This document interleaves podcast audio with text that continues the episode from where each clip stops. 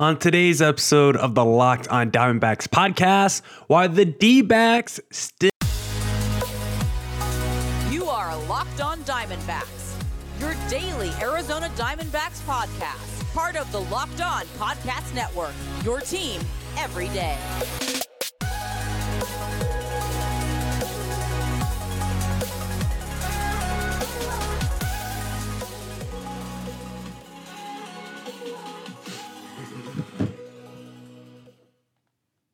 Welcome into the Locked on Diamondbacks podcast, part of the Locked on Podcast Network, your team every day. Today's episode is brought to you by FanDuel. Make every moment more. Right now, new customers get $150 in bonus bets with any winning $5 money line bet. That's 150 bucks if your team wins. Visit fanduel.com slash locked on to get started.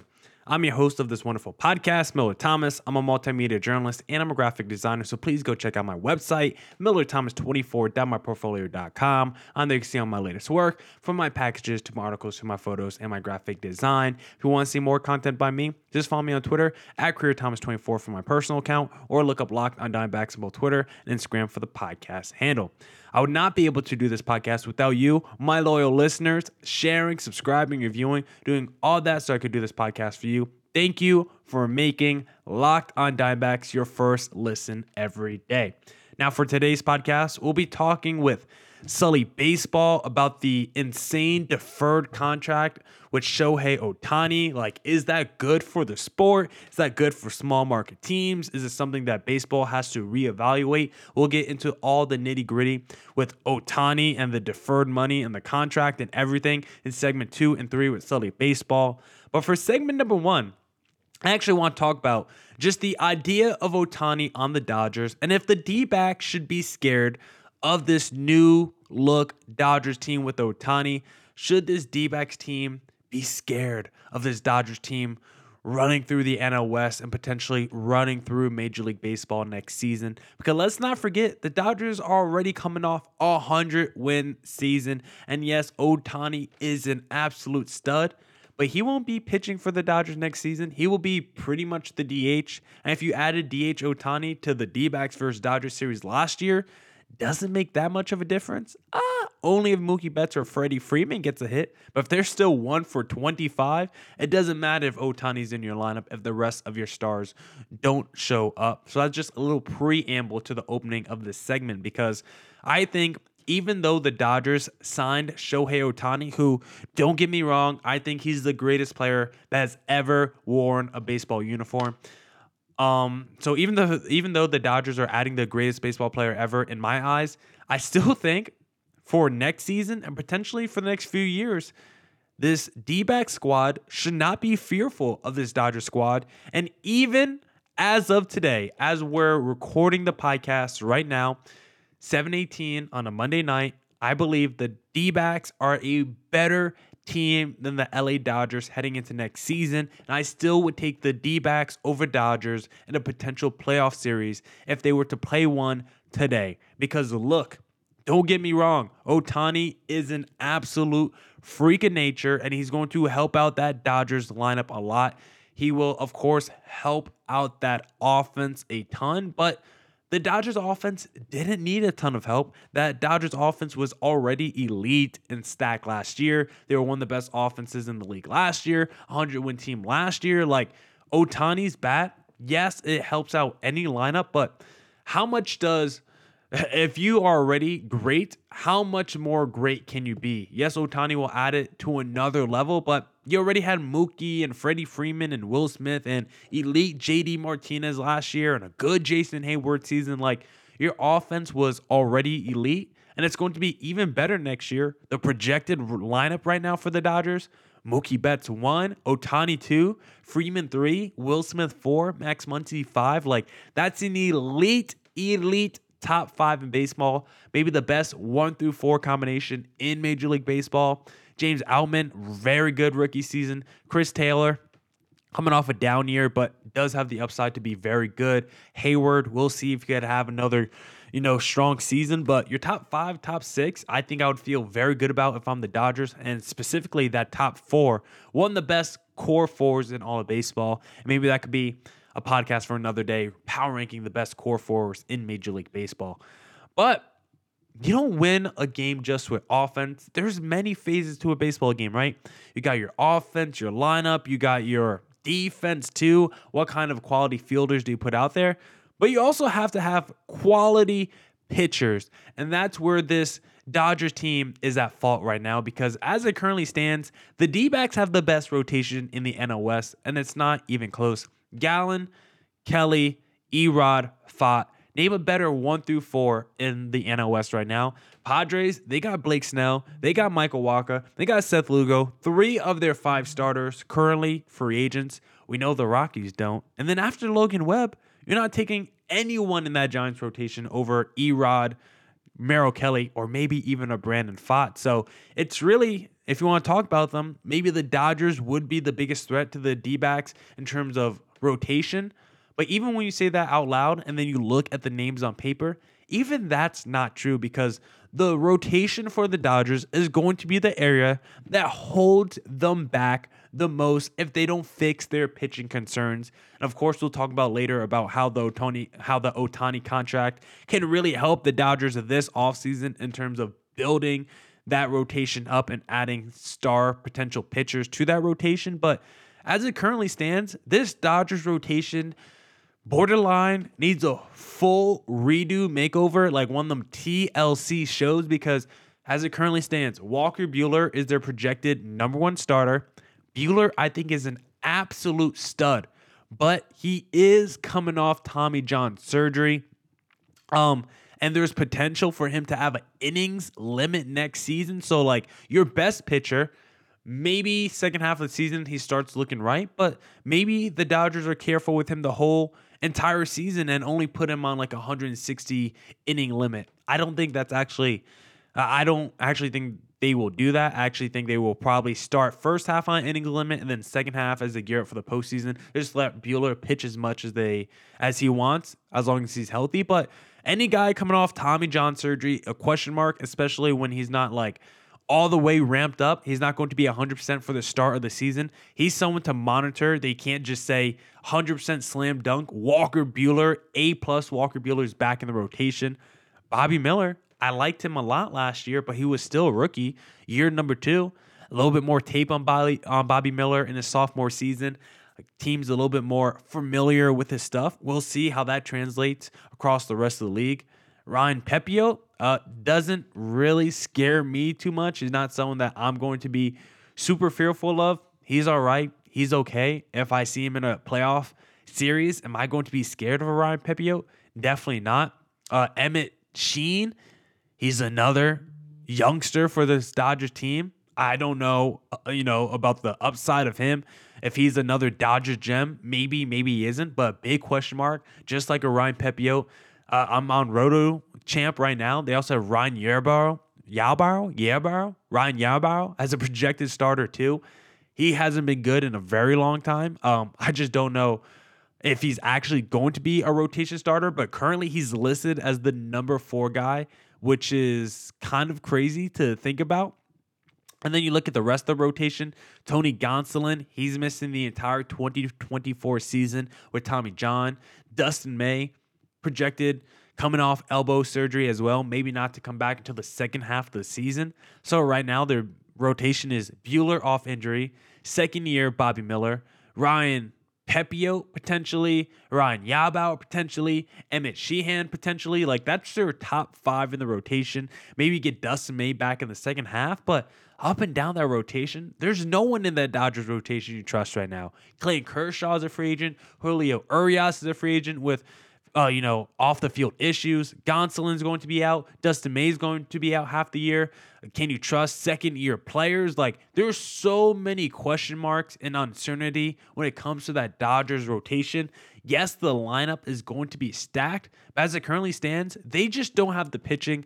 They don't have the horses. And when you saw the Dodgers in this past postseason, it was their rotation that did struggle a lot. Clayton Kershaw lost that game one for the LA Dodgers. That rotation was kind of vulnerable in the rotation uh, and kind of vulnerable in the postseason. And the D backs lineup was able to attack it and get after it. And so, as it currently stands, Ohtani, major addition to this Dodgers team. He's an absolute stud, the greatest baseball player, I think, of all time. But currently, he's just a DH. He's not going to be pitching for the Dodgers next season. And with their lack of arms in the rotation, I'm currently not scared of the LA Dodgers with Shohei Ohtani. Hey, that's Millard Thomas from Locked On Diamondbacks. How are you doing, man? I'm doing good today, Saleh. How about you? Well, do you know what? If I had Shohei Ohtani's money, you know what Ooh. I'd be doing? I'd be what? heading right over to FanDuel because I feel like my money would be safe.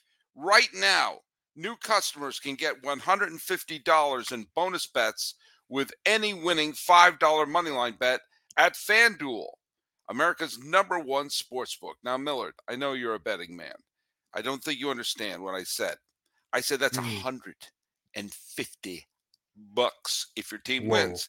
And I know you've been thinking about joining FanDuel, so there's no better time to get in on the action. If you're worried about the app, forget about it.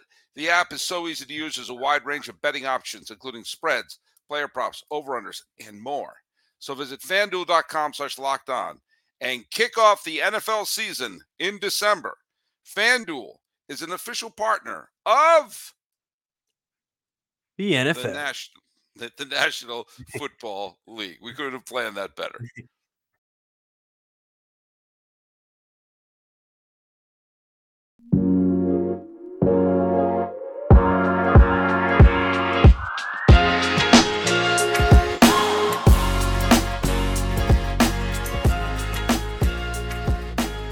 as teased. Oh, let's get that lower third out of there. No, no need to have him get him out of there. As teased earlier, Millard Thomas of Locked On Diamondbacks, our old buddy, is back. Uh, so this is bizarre news mm-hmm. that basically the richest contract in baseball history is going to be deferred. On the one hand, it's you could say, hey, this is how he wants to handle his finances and how they want to handle the finances. Sure. On the other hand, how does this affect the luxury tax? And also, how does this affect the competitiveness? You're supposed to have mm-hmm. a, a luxury tax that some of the lower revenue teams can feed off of. Well, are the Dodgers paying that luxury tax here? Is this a way to sort of just sort of sweep some money under the carpet so they can sign a Yamamoto. is this even legal? What's going on here?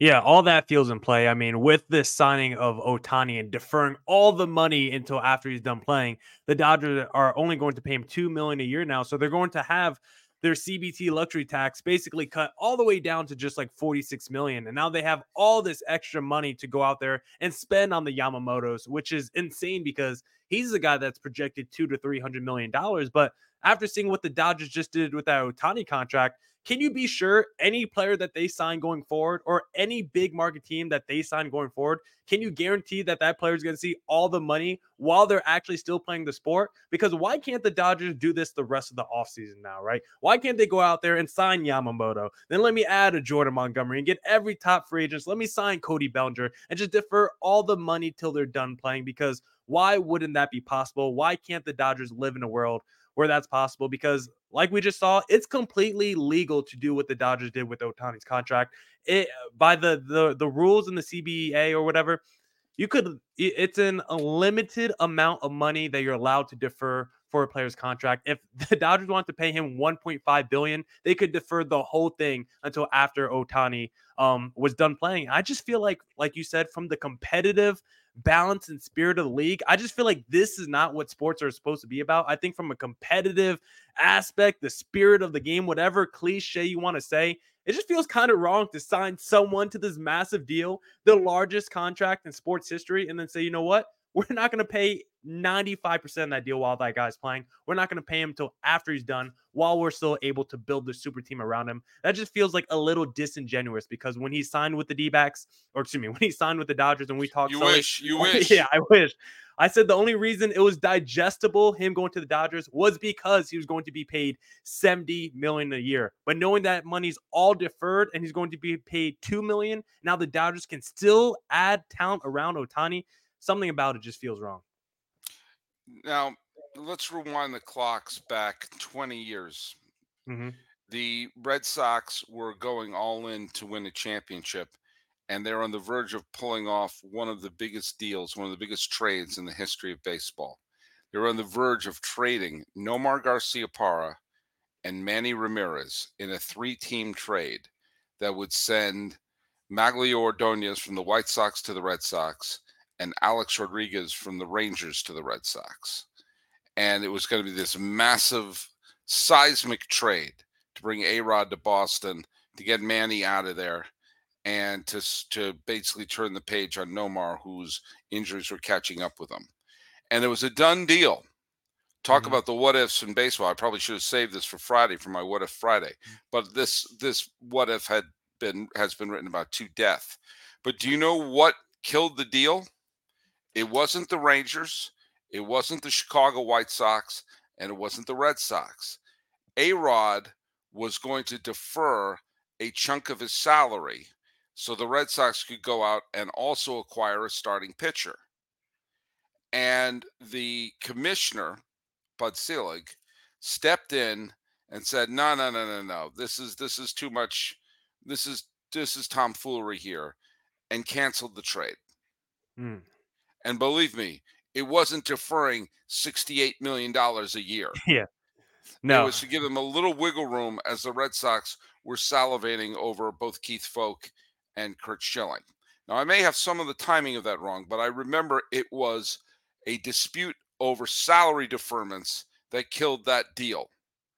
Now, I'm going to go out on a limb here and say more money is being deferred on this one hmm and the commissioner of baseball look at in the past and by the way my, my fans in australia i know i said look it again so take a drink i said look it but in the past there the commissioner of baseball has i think overstepped their bounds like when bowie kuhn stopped the moves of uh Rollie Fingers and Joe Rudi to the Red Sox and Vida Blue to the Yankees because they felt like it was bad for the spirit of baseball. He overstepped his bounds. But here, look at I I want to end all take another drink. I want to end all rumors. I am not an economist and I'm not a lawyer, but something about this seems fishy. How do we circumvent the luxury tax and still just uh, get wheelbarrows of players? Something about this just doesn't feel right. Now, Sully and I will continue our conversation about Ohtani's salary. But first,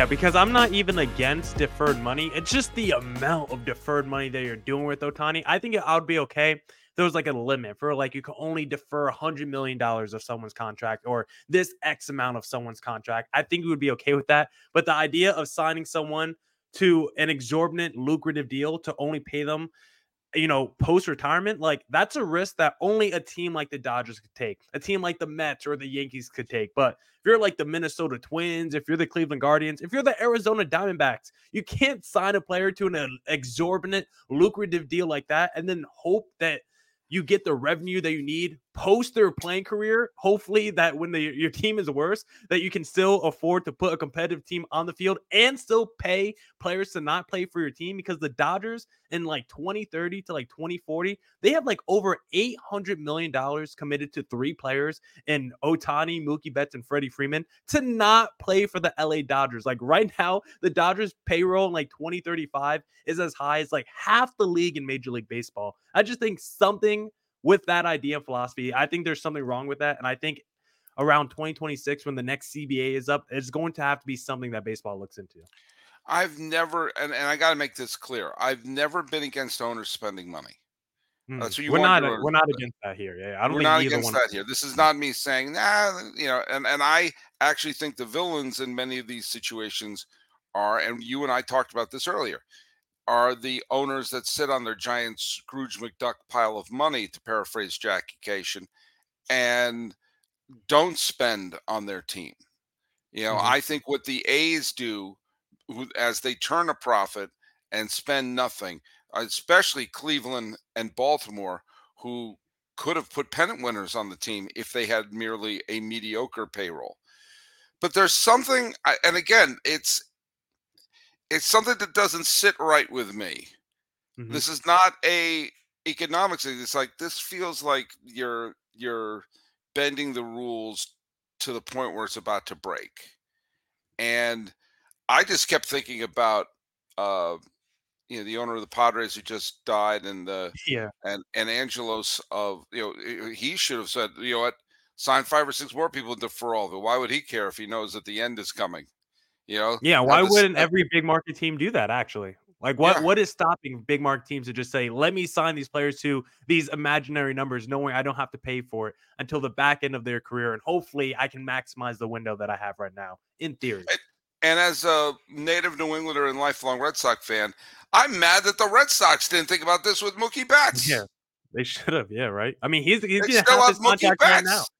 Yeah, and he's getting half his contract right now deferred by the Dodgers. So it's like there's no reason why the Red Sox gonna have done that. But even if you're a Dodgers fan, like, uh, is that good for the LA Dodgers? Like in the moment, it's good. In the short term, it's good. But over the long term, once Ohtani's in his late 30s and he's not living up to the contract that he's currently playing for, or once you're post playing of the Mookies, the Freddies, and the Ohtanis, and you're like, man, our payroll for guys who aren't playing is as high as the guys we want to play for the Dodgers. Like, I, I don't know at one point do those crossroads meet, and you're like, this was not good business. And if you're the Dodgers and you don't end up winning a World Series over the next few years, it could be two decades of turmoil, depending on how much money the Dodgers decide to kick down the line. So I, I think from the Dodgers perspective, from small market team perspective, I think from almost every side, we have to come back and look at this deferred money. And like we're saying, neither one of us are anti spending money. I don't think either one of us are even anti deferred money. I just think when you see $680 million of deferred money, it feels a little bit different as opposed to some of those other contracts we see in baseball. There's uh, there are two aspects to the luxury tax that Mhm. has to work. If you pay over a certain threshold, you've got to throw some money into a pot that paid through the, the luxury tax. And conversely, the teams that accept luxury tax money should be audited to show that they're using that money on players. There's we're on, you know, whether it's free agency or player development, they, they have to show that it's being reinvested into the team, not reinvested to the owner's pockets, not reinvested to this, that, or the other thing. The purpose of that is to reinvest it into the 40 man roster, or at the very least, be able to use it for player development. But I think it should be used. I think you should, it, sh- you, there should be an audit to show that you're using whatever money you get for that on player salaries, on, you know, moves and whatnot. Well, it's tough to have that pot Mhm. if the team that just signed someone for 70 million tomatoes is only going to pay as if it was a $2 million. $2 million was like what the superstars were making in the 80s. You know, that's what like Jim Rice and and Mike Schmidt would get. I remember when Kirby Puckett and Rickey Henderson broke the $3 million barrier in the, you know, in the early 90s. Like, oh my God, three. But now Shohei Ohtani's saying, "Oh man, if only I can make three million dollars a year." Like, look at, it's good business for Ohtani because we Yeah. all know he's going to make piles of money in endorsements and everything like that. And we also know that you can live on a few million a year. Mhm. And when he's an old man with his children on his grandchildren bouncing on his knee and he's looking at all the MVPs he's won and the one ring, uh he he'll be able to say, and there's 68 million dollars coming this year, boy. Yeah, And hopefully That's what he's inflation uh, hopefully inflation for him won't be so horrible. But I, I there's there's something about this that feels this feels fishy because it, it flies in the face of the luxury tax and is the exact sort of thing that could help blow up the collective bargaining agreement that will be up in just a couple of years. Yeah, and it probably should. Um, Ohtani, I mean, even with inflation, I mean, even 10 years from now, if someone's going to be offered $68 million annually, like he's still probably going to be the highest paid player post retirement because I still don't know if we're going to see MLB salaries creep up to 70 million annually. I know we got some guys at 40 to 45, but 70 feels crazy. And uh, I just don't know if we'll ever get to that point. So that's even crazier to think Ohtani post playing could still be the highest paid player in the sport. But from a small market frame, uh, perspective, I just think that that's really where we're gonna have to buckle down and see from the CBA perspective because I always felt like baseball was one of the better sports in terms of parity because yes, big market teams are always gonna have a, uh, an advantage, but uh, you saw a team like the Minnesota Twins with Carlos Correa. I, I, always thought if small market teams were willing to offer any free agent the contract that they wanted, like you could go out there and acquire any superstar you want on the free agent market, you know, if you give them the, the, the deal that they're looking for. But now you're going to have teams like the Dodgers, teams like the Yankees, teams like the Mets. It's like we can just double the offer that you're going to put out and not even have to pay it for another 20 years and then continue to add the rest of the superstars in that free agent pool. I just don't know how you can close the gap now if you're a small market team, if you're a team like the Kansas City Royals, the Oakland A's. Like you do need to spend money, you do need to get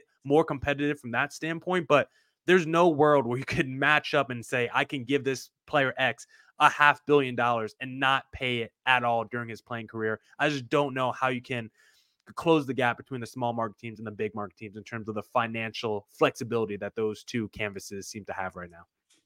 Meanwhile, it's the Diamondbacks who are the defending National League champions. And um, I'm making my pick right now. Diamondbacks, Tampa Bay World Series. Put it down. Put it ah, down. write it. Write it in ink. All right. Hey, Millard Thomas. Tell me worth a good listen to your terrific show. Hey, follow me on Twitter at Creator Thomas 24 for my personal account, or look up Locked on Diamondbacks both Twitter and Instagram for the podcast handle. And please hit subscribe to Locked on Diamondbacks on YouTube and wherever you stream your podcasts. And by the way, Locked On has launched the first ever national sports 24 7 streaming channel on YouTube. Locked On Sports Today is here for you 24 7, covering the top sports stories of the day with local experts like Millard on Locked On, plus the national shows like me, covering every league. Go to Locked On Sports Today on YouTube and subscribe to the first ever national sports 24 7 streaming channel. That's it for this edition of the Locked On Diamondbacks podcast. Come back tomorrow for more Diamondbacks news coverage and insight. And as always, stay safe, stay healthy. Doses.